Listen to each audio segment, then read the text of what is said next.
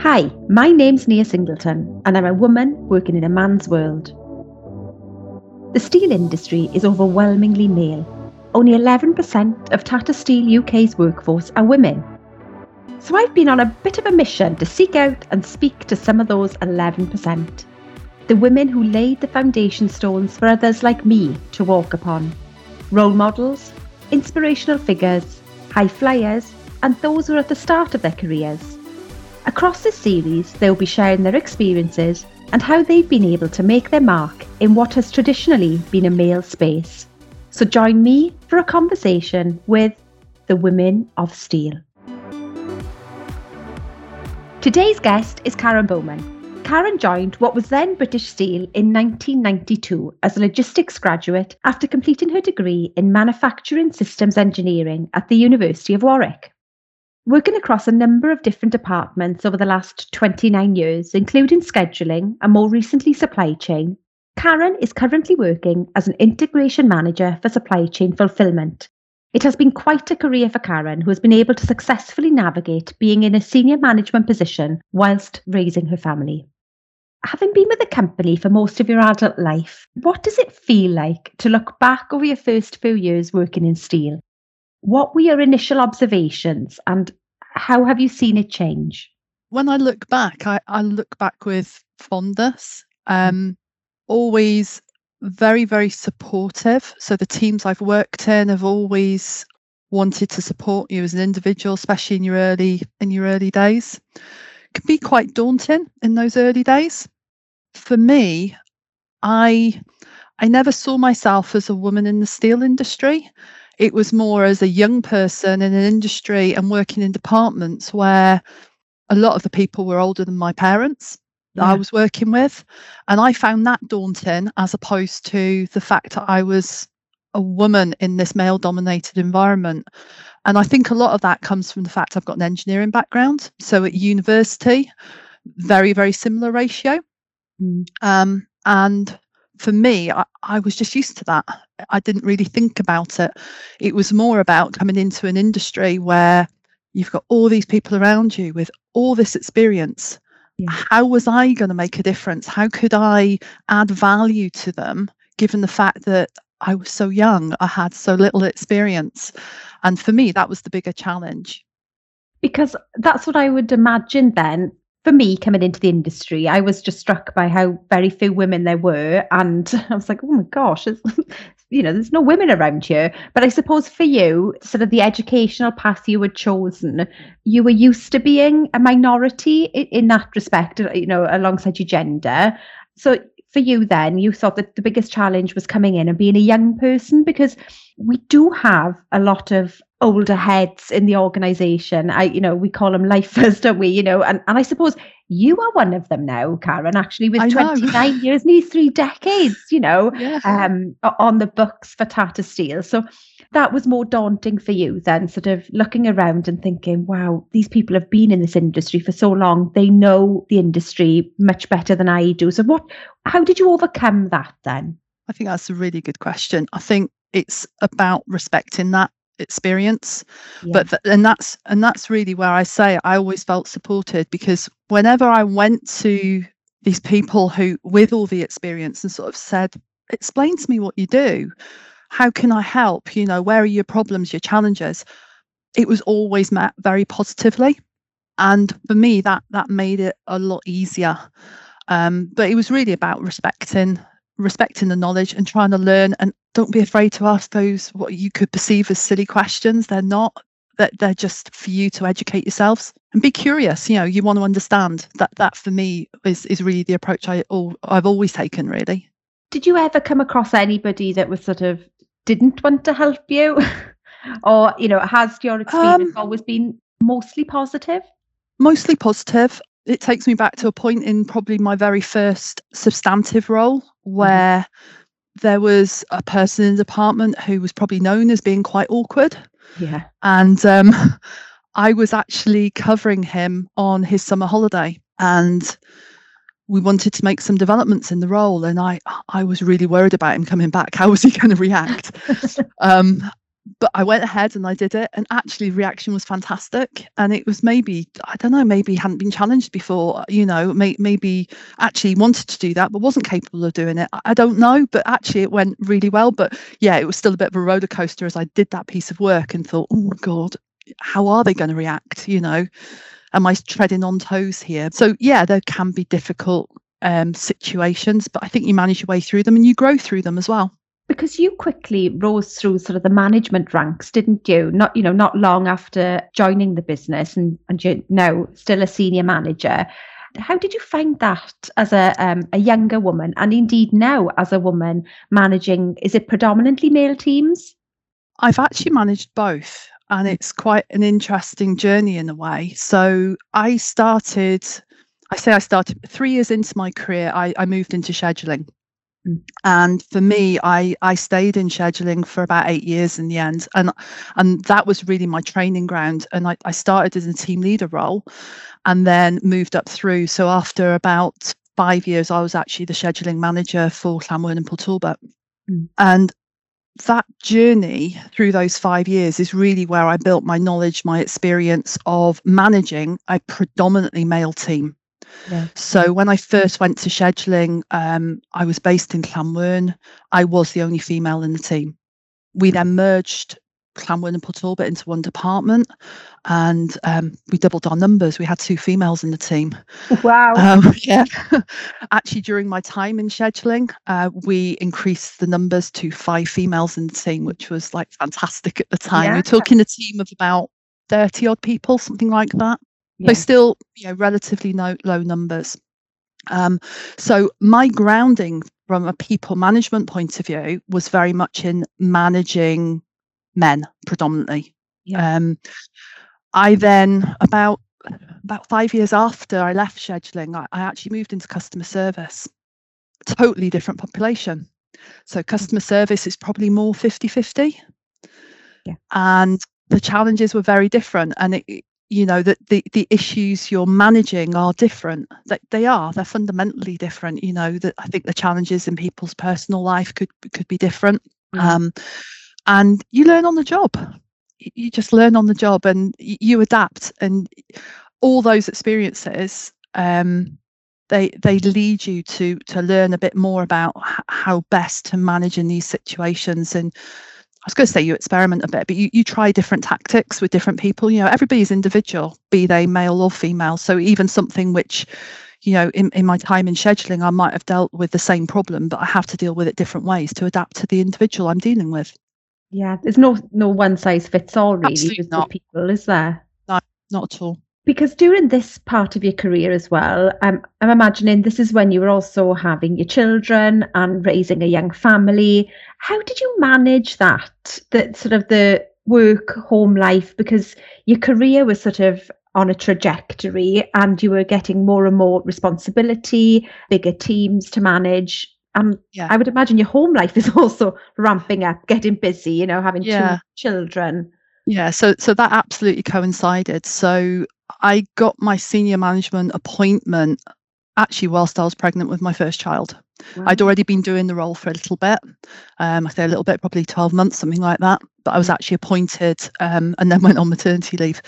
Um, I was only off for five months though. So um, it was very different in those days. Yeah.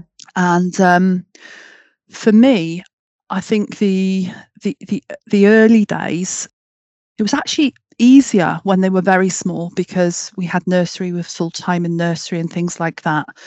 Um, the, the challenge really came when the children started school and how you manage because certainly uh, again it's very different to what it is now. When my son first started school there were no wraparound clubs. There was no breakfast club. There was no after school club. And myself and my husband were managing it between us with the help of my parents who aren't local but they're not that far away sort of thing. Um, but in terms of managing it, it is about down to teamwork. Fantastic family support. Um, I've been married for over 25 years now. It's a team effort. It's an absolute team effort. And and we made the decision early on that um, it was my husband who was actually going to go part time for a, for a few years um, because it was easier for him to get back into his role than for me. Um, which probably I guess wasn't the norm in, in, in those days. And probably still isn't the norm now, but I think it's you, you see it a lot more these days. Um, no, I was going to say it certainly isn't the norm, and it wouldn't have been, um, you know, closer twenty years ago when you were starting, you know, when you're having your children. Um, mm. How did your family react to that then? You know, did you have any comeback or kickback from families that are going, well, Karen, shouldn't it be used to dealing with no. the kids? So, you know. No, I, I'm very lucky. I didn't have any pushback from the family at all. I've always been supported to do whatever I want to do. And the fact that I'm female has never come into that debate. Um, so no, I, I, I do realise that I'm I'm very lucky, which is probably why I I don't get um, hung up or feel the need to have female role models or anything like that um, to see what's possible. Because for me, that that's it's just never been on my radar really. And is that obviously that's the way you're you know raising your children? You have a, a daughter and a son, don't you? Yes. So sort of you're encouraging the two of them to sort of to live live that way and you know be supportive of their partners uh, when they choose to and be in the world as their own individual people, I suppose, and not looking at their gender as a as a limiting factor. Yeah, absolutely. They're they're, their own individuals, and they go out and do what they want to do, you know, and we'll support that. You know, if they've got different career paths or a, a career path which is traditionally male, female, it doesn't matter. It, it's about what they want to do. Now, talking about you seem to have come from a really supportive family and you're in a very supportive marriage so that's very secure. And then in the workplace, you have sort of risen through the ranks and um, you're a senior manager, you're managing large teams. Do you have anybody, or has there been anybody on your career journey, your career path, that you have sort of admired or has been a mentor to you and that you've taken advice from somebody that's sort of helped you along the way? Yes, I've, I've never really had um, an official mentor. However, if I look back in my career, um, probably in the first five years, um, the supply chain director at the time was was actually a lady called Mary Gervin, mm. and it was just some conversations I have with her, and they st- they still stick in my mind now. And it's it for me. I think one of the biggest challenges I had was to believe in myself mm. and understand that skills can be transferable. Um, I didn't need to know the ins and outs of everything to be able to manage it. And that was a huge, huge lesson for me because I think I had this mindset that I had to go in and know how to do everything. And in fact, it was the motivation in a way to to leave scheduling and, and, seek out something different because I'd worked my way right up through scheduling so I could I could actually schedule the lines myself mm. and actually that's not always the right answer mm. you know to de- to develop others you, you you want to be able to impart that knowledge but not necessarily get to the point where no no I'll do it that yeah. that's not good you know and and that was one of the motivations for me to actually seek out new opportunities to do something different where I hadn't worked my way up through so therefore I didn't understand everything yeah. and and that for me was I, I guess a bit of a light bulb moment it took me a while to get my head around it mm. and and really believe it but um yeah do you think that was perhaps the, that's the engineer in you wanting to understand how things work and yes, yes, and the fullness of everything? Because that really is an important lesson, isn't it? You know, for for many of us to learn is that we don't have to be experts in it. Well, we can't possibly be experts in everything. Um, yeah to sort of develop and grow. That also is sometimes a, a, a, trait that holds women back, isn't it? That we look at job applications and, and think to ourselves, oh, I can only do 95% of that essential criteria. Whereas apparently men look at it and go, oh, wow, great, I can do 5% of that. I will apply. Yeah, and I, I, think you're spot on with that because certainly if I look at a list of competencies, it'll be, I'll, I'll always point out the ones I can't do rather than, like you say, the 80, 90% I can do. and, and I still do it today. I think I'm more aware of it and yeah. um, hopefully adapt accordingly. But yeah, I think that mentality is still there. Is it the engineering me? I'm sure a lot of my colleagues would um, recognize those traits of, yes, I've got an engineering mind that light bulb moment now then that certainly changed the way your career was heading and inspired you to look outside of scheduling. But then how has that made you a better manager would you say? Interesting question. Um, i think for me it's made me more adaptable. So being able to take um, experience and knowledge and, and apply it in other situations, which I, I guess historically I probably had a mental block that that was even applicable. Yeah. So, so for me, it's definitely made me more adaptable and therefore able to go into a wider set of situations and still be able to handle it. Um, so, really giving me the the broader view. Yeah. What have you been most proud of um, in your career to date? I think that the fact I'm in supply chain is is a is a discipline I absolutely love, um, and we're solving problems where we're, we're changing the way we operate within the business, and being part of a team to do that makes me really proud. But mm. on a personal note, um, I actually had some mental health challenges about five six years ago, and being able to come out of that a much stronger person actually for me personally is something that I'm really proud of. It took a lot of work, soul searching, support, reading round. Um, but I think for me, that's that's probably something that I'm quite proud of. Rightly so, I would say, and many of us will suffer with periods of, of um, mental illness or, and doubting ourselves. And it's it's really tough, isn't it, sometimes to see the woods for the trees when, when you're in the middle of of an episode. Did work support you, um, or was it that you had, you know, it was just a lot of internal work that you did? Um, work did support me, although it was probably, um, I was going to say the cause, but certainly con- uh, a massive contributing factor. And it was at the time, um, I felt the responsibility of everything on my yeah. shoulders even though it quite a lot of it was outside of my control. So so actually understanding that difference was was a key to actually solving this. But i i did do a, a stress control course which sort of opened my eyes and, and made me reflect and think well actually yeah didn't didn't realize that was linked. And it, it was about making those connections and recognizing it in myself um, so yeah definitely got support there but the, the other thing i did at the time which looking back now is is a huge part of my life now is I actually started to run. Um, I did the Couch to 5K program, and it's certainly something which, if someone had said to me, "You'll be running," I'm like, "No, no, no, I, I, I don't run." I'm, you know, sport and things like that is something I, I guess I've always avoided in, in a way. Um, but Couch to 5K gave me the opportunity of of realizing the power of the mind, and quite often um, when you say you can't do something, certainly in, in that sort of when you talk about running, it's your head telling you can't do it. Your body can actually do it. It's just overriding your brain to say you can do it. And for me now, running is is not. I probably run more now for for my mental health than I do my physical. It's it's the balance of both. For me, it's definitely about both things. I think you're so right there because I recently did um, a running challenge and I continued on. At the time, I thought I'll never run another step in my life, but I found um, I had mental clarity. I did feel better in myself mentally for running. So there is absolute direct benefits, I think, to yeah, running. Totally agree with that. I mean, for me, I, I did couch to 5K. Um, I then took up a challenge similar to what what you've described. So um, it was actually a half marathon to do with um, I think my, my son was doing it. So I said, Yeah, I'll do it. Thought I was mad at the time. but I, I trained throughout the winter and I, I did the half marathon, which looking back, I, even now, I'm not quite sure how I did it, but but I did it.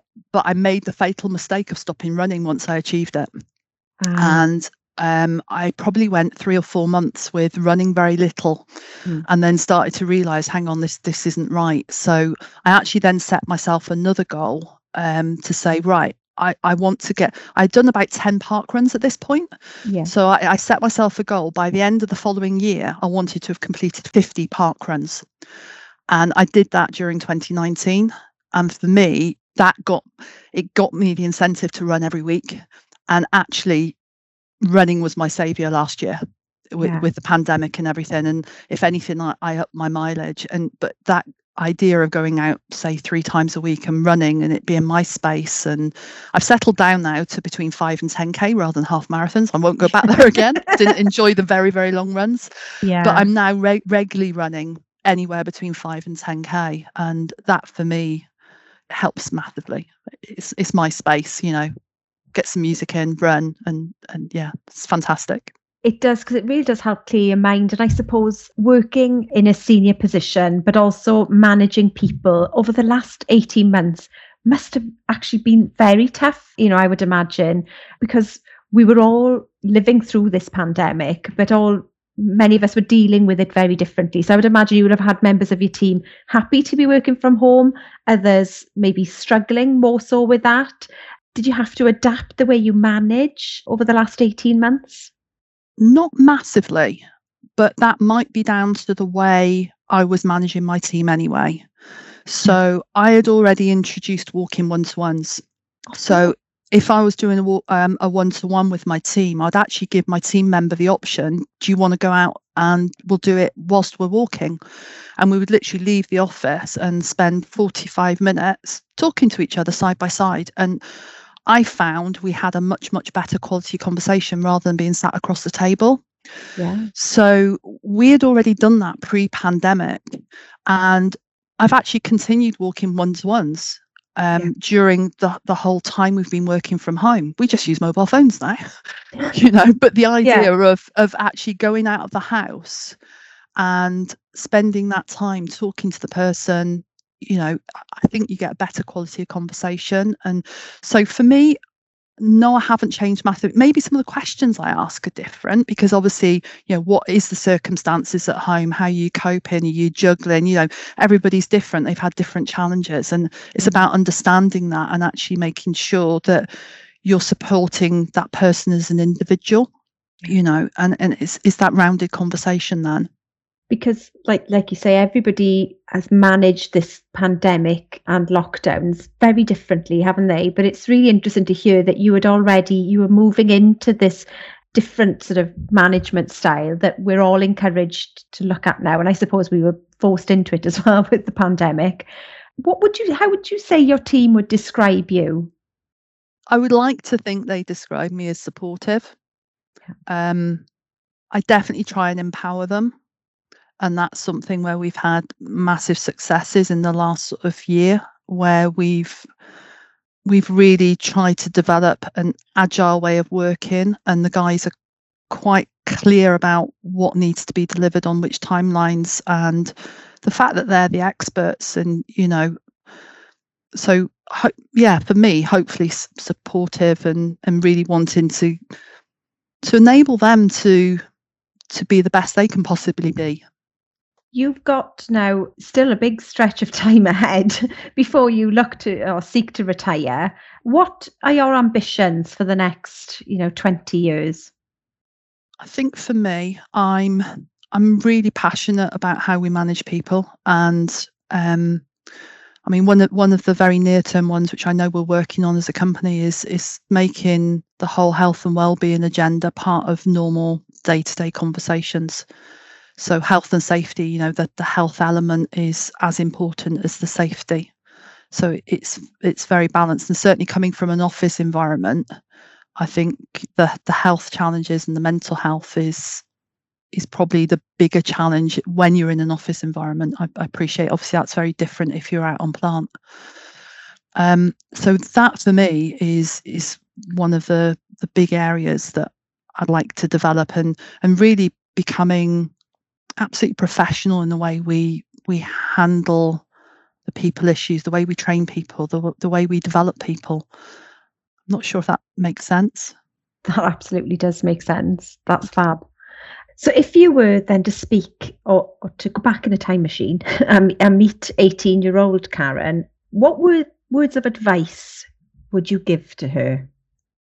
I think for me there are there are two things. Um, to have confidence in your capabilities.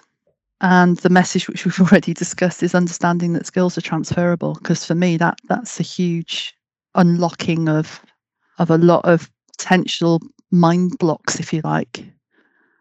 So I think those those two. Uh, I, I, would add a third one as well: is um, be curious and sort of experiment.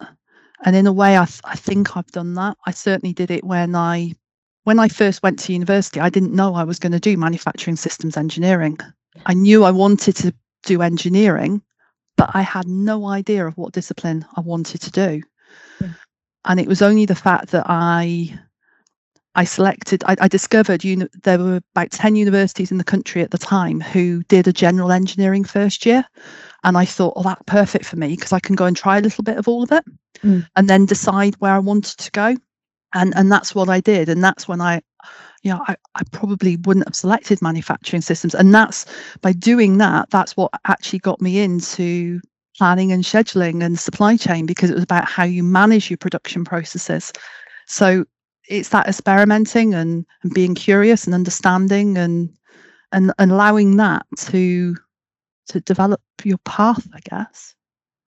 I think that's really good advice, isn't it? Because sometimes I, I think we're encouraged to be quite rigid in our choices, particularly, you know, the way that the education system is set up. But how can you possibly know at 18 really what you know what you want out of the rest of your life because a career is, is, is, a long it's a long time before we're able to retire so yeah i think to be curious is a wonderful quality really isn't it yeah because certainly i mean supply chain management was in its infancy back in those days anyway but it probably ne- never even came on my radar as a potential career or anything like that and yet in my working life vast majority of my time I've either been in supply chain or working very closely with supply chain.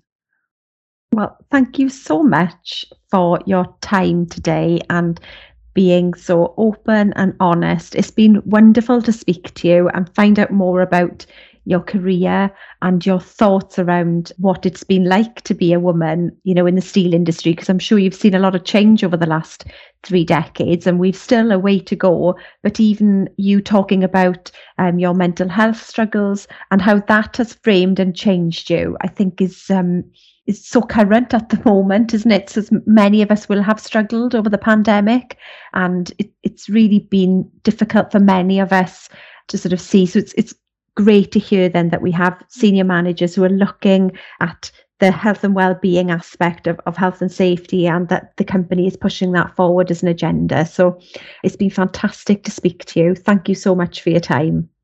Thanks nia. It's been pleasure. Wow what a woman. With a career spanning three decades karen has overcome some tough work and personal challenges over the years but has managed to successfully navigate a varied and a senior career in steel like she says, she always strives to be curious. She's not afraid to ask for help. And I think those are really good qualities in, in an individual, but also in a leader. She really strikes me as an empathetic leader, certainly somebody who sees the well-being advantage of being active. So I mean, so much so, she introduced walking one-to-ones for her team. But she also seemed to understand the importance of supporting your team as individuals. And that has never been more important than now as we navigate this pandemic and are looking to come out of the other side. So, thank you for your time, Karen. It truly was a pleasure to chat to you.